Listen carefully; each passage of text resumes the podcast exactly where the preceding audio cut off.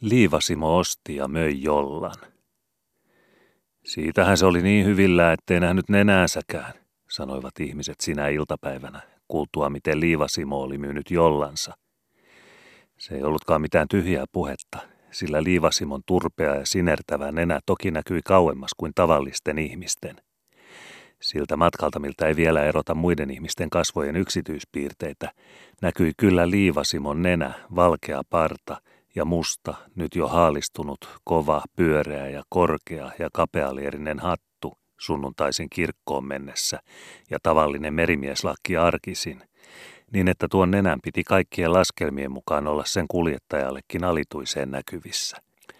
Huolimatta korkeasta iästään, kyllä minä olen jo likempänä kuolemaa kuin syntymää, oli Liivasimo ensimmäinen mies siellä, missä ankarimmin luodit soi, taajimmin tulta salamoi, nimittäin laivarikkopaikoilla syysöinä, kokoamassa haltuunsa sitä tavaraa, jota varkaat kaivavat ja varastavat. Eräänä joulukuun yönä lounat myrskyn ja lumipyryn raivotessa kävi laivaloven niemeen Turskalasti oleva kuunari. Laivarikkopaikalla oli paljon väkeä. Oli kulunut jo edellinen yö ja sitä seurannut päivä, ja uusi yö oli mustana laskeutunut yli meren ja saaren. Lumipyry oli lakannut miltei heti laivan kiinni käytyä. Laivan hätätulen oli nähnyt ensin eräs pohjoiskorkea loistonhoitajista, se jolla oli vahti sillä kertaa. Heti herätti hän toverinsa, joka läksi ensin alas kylään ja sitten sieltä laivarikkopaikalle, jonne muutaman tunnin kuluessa ilmaantui molempien kylien kaikki ihmiset, paitsi sairaat ja kätkyessä makaavat lapset. Pitkin ensimmäistä yötä ja sitä seuraavaa päivää oli otettu maalle laivan irtaimistoa ja turskia – päivällä yksinomaan turskia. Ilta oli jo pitkällä. Suuria nuotioita oli sytytetty rannalle laivan kappaleista, jotka olivat tammea ja paloivat hyvin. Naiset keittivät teetä nuotioilla. Lapset söivät leipää ja silakkaa ja paistettuja perunoita. Alhaalla rannassa vilkkui kymmeniä lyhtyjä, jotka kiireesti liikkuivat edestakaisin. Laiva oli ruvennut ankarassa alkossa hajoamaan ja miehet raastoivat sen kappaleita maalle. Päivällä oli jo tullut maalle kyllä puuroinaa, mutta ne olivat laivan yläosista, jotka olivat kyllä tammea, jopa tiikkiäkin, mutta niiden mukana tulevat pultit olivat vain halpaa galvanoitua rautaa, jonka päälle ei viitti kattoakaan. Jokainen tiesi, että tammilaivan jaloimmat osat ovat vesirajan alapuolella. Siellä on vaskea, vaskea. Jo päivällä tuli maalle laivan irtoköli ja sen mukana pitkiä, miehen käsivarren paksuisia vaskipultteja. Sanohan minä, että tammilaiva on tehty vaskella alta, ihkaisi Liivasimo, joka onnistui ensin näkemään irtokölin ja löi siihen ensiksi keksillään. Ominen voiminen eihän sitä kuitenkaan saanut maalle. Toisia hyökkäsi apuun ja jaolle. Sahoilla ja kirveillä paloiteltiin köli ja pultit irroitettiin – ja sitten riideltiin niistä koko päivä. Nyt ne toistaiseksi kuitenkin olivat Liivasimon teltissä. Laivan purjeista, köysistä ja purjepuista oli rannalle päivän kuluessa muodostunut kokonainen kylätelttejä. Niissä säilytettiin kaikki parempi laivarikkotavara, lokit, köydet, purjeet, vaskipultit ja muu. Turskat kasattiin kallioille. Niitä ei kukaan varastanut. Maalle tulleesta kajuta, seinistä ja katosta ja osaksi purjeista muodostettiin tullimiehille erikoinen loistomaja. Sen edessä paloi huolellisesti hoidettu rovio. Laivarikkomiehet tämän tekivät jo päivällä yhteisvoimin. Onhan sääli ja surku nähdä herrojen, niin kunnioitti hän nyt tullimiehiä, seisovan täällä tuulessa ja vilussa ja sateessa, johonka vain meikäläiset ovat tottuneet, oli Liivasimo sanonut – sillä ämpä se esittikin, että laitettaisiin herroille vähän tuule- ja sateensuojaa, kun niidenkin täytyy kerran täällä olla. Laivasta maalle onnellisesti tulleet juomatavarat korjattiin kaikki visusti talteen herrojen telttiin. Kuinkas muuten? Tullimiehet ne kuitenkin aina viinoja etsivätkin, ja nyt ei salattu ainoatakaan pulloa. Ei ainoatakaan. Kaikissa telteissä paloi lyhdyt, mutta herrojen teltissä neljä. Siellä tullimiehet ryyppäsivät viskiä ja lauloivat, hurraamme nuoret meripojat. Teltit loimattivat kuin jättiläislyhdyt. Pikkulyhdyt vilkkuivat tuolla alhaalla rannassa, jossa joka hetki odotettiin päärynnäkköä, jossa ei kunnioiteta miehen ikää, vaan voimaa. Pimeä meri kumisi kuin ukkonen vyöryessään talonkorkuisina aaltoina rannoille. Välistä kuului tavallista suurempi jyrinä ja kolina rantakiviä vasten. Joku isompi laivankappale sieltä lähestyi. Ainakin kymmenen keksiä nappasi siihen kiinni, ja toiset kymmenen paukuttivat niitä irti ja koettivat kiinnittää omiinsa. Kuului kiljumisia, kirouksia ja pauketta. Nuotion ääressä pikkupojat työnsivät nokisiin naamoihinsa kuumaan paistinperunaa, silakkaa ja leipää, ja naiset joivat teetä ja huutelivat miehille, että tulkaa sajulle, mutta kukaan ei tullut. Myrskyn loputtua ja matalalla hiipivän päivän paistaessa kelmeänä ja keltaisena nähtiin laivarikkorannoilla kasa tavaroita, jotka eivät olleet kelvanneet kenellekään, ja päätettiin ilmoittaa tullille. Liivasimo sai tehtäväkseen tämän ilmoituksen. Hän selitti, että se on tuhoutuneesta laivasta hänen johdollaan pelastettua omaisuutta, ja kun ei kukaan tahdo käyttää toisen hädänalaista tilaa hyväkseen ja hyödykseen, kuka nyt niin jumalaton olisi, ilmoitetaan ne viranomaisille ja pidätetään oikeus laillisen pelastuspalkkion vaatimiseen. Kasan vieressä, siihen kuuluvana, nähtiin myös isohko Siro Jolla. Luultiin ensin, että se oli tammea, se oli ulkoa valkeaksi ja sisältä ylempää vaaleavihreäksi ja pohjalta vaalean harmaaksi maalattu. Lyhtyjen valossa sitä tutkittiin ja väiteltiin sen suhteen. Enimmät äänet olivat sitä mieltä, että se on tammea, niin kuin laivakin. Toiset väittivät vastaan, että voisihan se olla mahonkiakin. Riidan ratkaisuksi löi liivasimo kirveellään erääseen epäilyttävään paikkaan pohjalla. Ruskea mätä honkapuu tuli vastaan. Mahonkia pakana on kuin onkin, tumi Simo, ja koko joukko rähähti nauramaan. Tavallista suurempi aalto tuli jytisten, kumisten, sihisten ja vyöryi pauhateen ja laivan kappaleita viskelle miesryhmää kohti, ottaen osaa sen villiin nauruun ja nielaisten jollan, miesten väistäessä, vielä kerran käsiteltäväkseen. Kenelläkään ei ollut halua pelastaa noin ala-arvoista jollaa, kun arvokkaampaa saalista oli yllin kyllin otettavissa ja odotettavissa. Kun jolla kuitenkin myöhemmin jälleen viskautui aivan kuiville kiville, kaaret poikkinaisina ja laidat haljenneina ja vettä puolillaan, vetivät miehet senkin tullimiesten kasaan. Kun vuosia päivä oli kulunut ja kaikki laimääräämät kuulutukset ja muodollisuudet olivat täytetyt, myytiin huutokaupalla tullimiesten kasaan kerääntynyt tavara. Erään pystyyn käännetyn tyhjän tynnyrin ääressä istui vahtimestari kirjoittamassa huutoja muistiin. Päällysmies itse seisoi toisen tynnyrin ääressä, jonka pohjaan hän kurikallaan rummutti huutoja. Oli jolla parhaillaan menossa viimeisenä huutona. Hyvä jolla, ensiluokkainen, hyvässä maalissa, vettä pitävä, kuuluu olevan mahonkinen, naurua. Paljonko tarjotaan? No miehet, teissä ei liene kylliksi rikasta miestä tämänlaisen hienon jollan herraksi, vai mikä on kurkkune mennyt? Paljonko tarjotaan? Paljonko tarjotaan? Kukaan ei tarjoa mitään. Liivasimo kallistaa jollaa ja tarkastelee, kuin näkisi sen ensi kerran. Paljonko tarjotaan? Paljonko tarjotaan? Markka ja viisikymmentä, hymähti Liivasimo ja potkaisi jollaa. Markka 50, ensimmäinen huuto. Markka 50, ensimmäinen. Markka 50, ensimmäinen. Markka 50, toinen. Markka 50, laklatti kurikkamies vauhtiin päästyään. Sillä aikaa pisteli liivasimo puukollaan jollaa sieltä täältä. Välistä upposi puukko päätään myöten. Lisätkää, lisätkää. Markka 50 toinen. Mark... Voi haista ittiäs kuitenkin kuinka olet huono. Oh, Markka lisää. Pitäähän tätä mahonkista jollain sen verran kunnioittaa, sanoi Liivasimo. Miesjoukko rähti nauramaan. Kaksi markkaa viisikymmentä toinen, kaksi markkaa viisikymmentä toinen, kaksi markkaa viisikymmentä, kurikka nousi, toinen, kaksi markkaa viisikymmentä penniä, kolmas kerta. Kurikka pamahti tynnyrin pohjaan sellaisella voimalla, että pohja meni sisään. Päällysmies potkaisi tynnyrin jollaa kohti ja sanoi Liivasimolle. – Tuossa on tuokin kaupan päällisiksi, koska pohja meni sisään. Tynnyri, joka oli toista vuotta odottanut tätä juhlallista toimitusta, oli sillä aikaa ravistunut.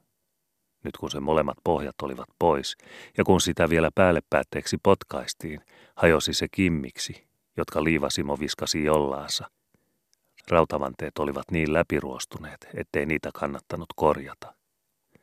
Liivasimo, yleisönsä riemun yhä lisääntyessä, päivitteli, mitenkä hän saa jollan omaan rantaansa.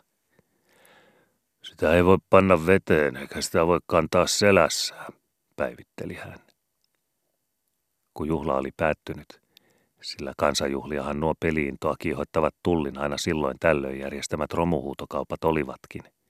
Otti Liivasimo kotoaan haapion ja avukseen nuorempaa väkeä ja haki jollansa ja muut huutamansa aarteet kotiin. Jollan sijoitti hän rantasaraimeen. Ensin oli aikomus polttaa jolla, mutta sitten muutti Simo päätöstään. Hän päätti myydä sen.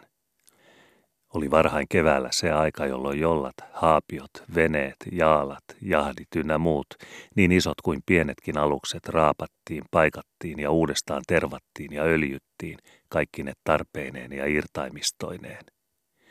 Raapat lauloivat, tervaparat tuoksuivat, vasarat paukkuivat, koirat tappelivat, leikkivät ja haukkuivat työmailla.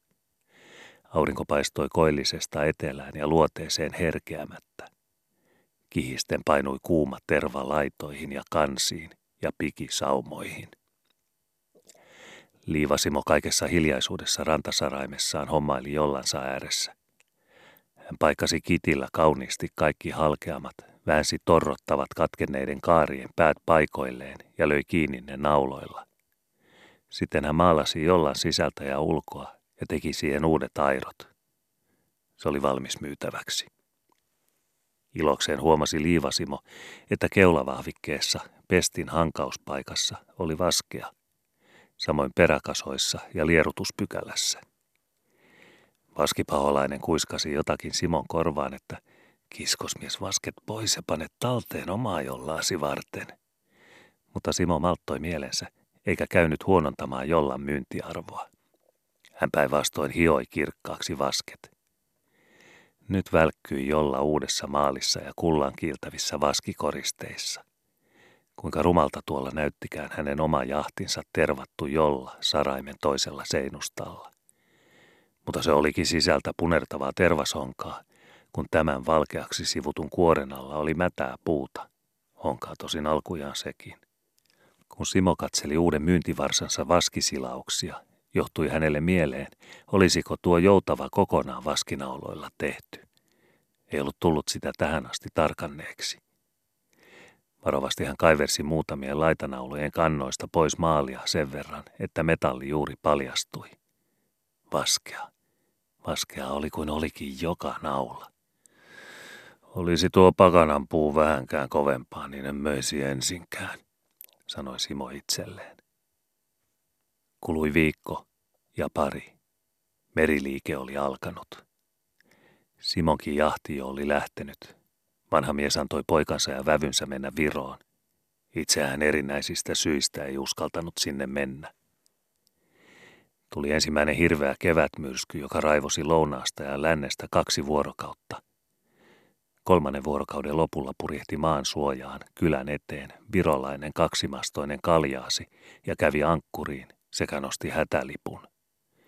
Tullimiehet sousivat laivalle. En minä ole pyytänyt tullia, erähti laivan päämies ja viittasi peukalollaan perämaastoon. On lippu perämastossa, mörähti tullipäälysmies haapionsa perältä ja muljautti silmillään ohi virkalakkinsa nokan ylös laivan perämastoon. Onhan siellä lippu, joskaan ei ole kärjessä, vaan puoli tangossa – mutta kun nyt olette tänne asti kerran soutaneet, niin ehkä viette minut mukananne maihin. Meiltä särki meri viime yönä kannelta jollan, ja minä haluaisin päästä maihin tiedustelemaan, voisiko sieltä millään hinnalla ostaa minkäänlaista jollaa. Tullimiehet ottivat miehen mukaansa ja veivät maihin. Jo matkalla kertoivat he virolaiselle, että ainakin on yksi ylimääräinen jolla, liivasimolla. Onkohan tuo kuinkakin uusi? Sen ikää ei tiedetä. Se on laivarikko tavaraa eräästä norjalaisesta turskalaivasta.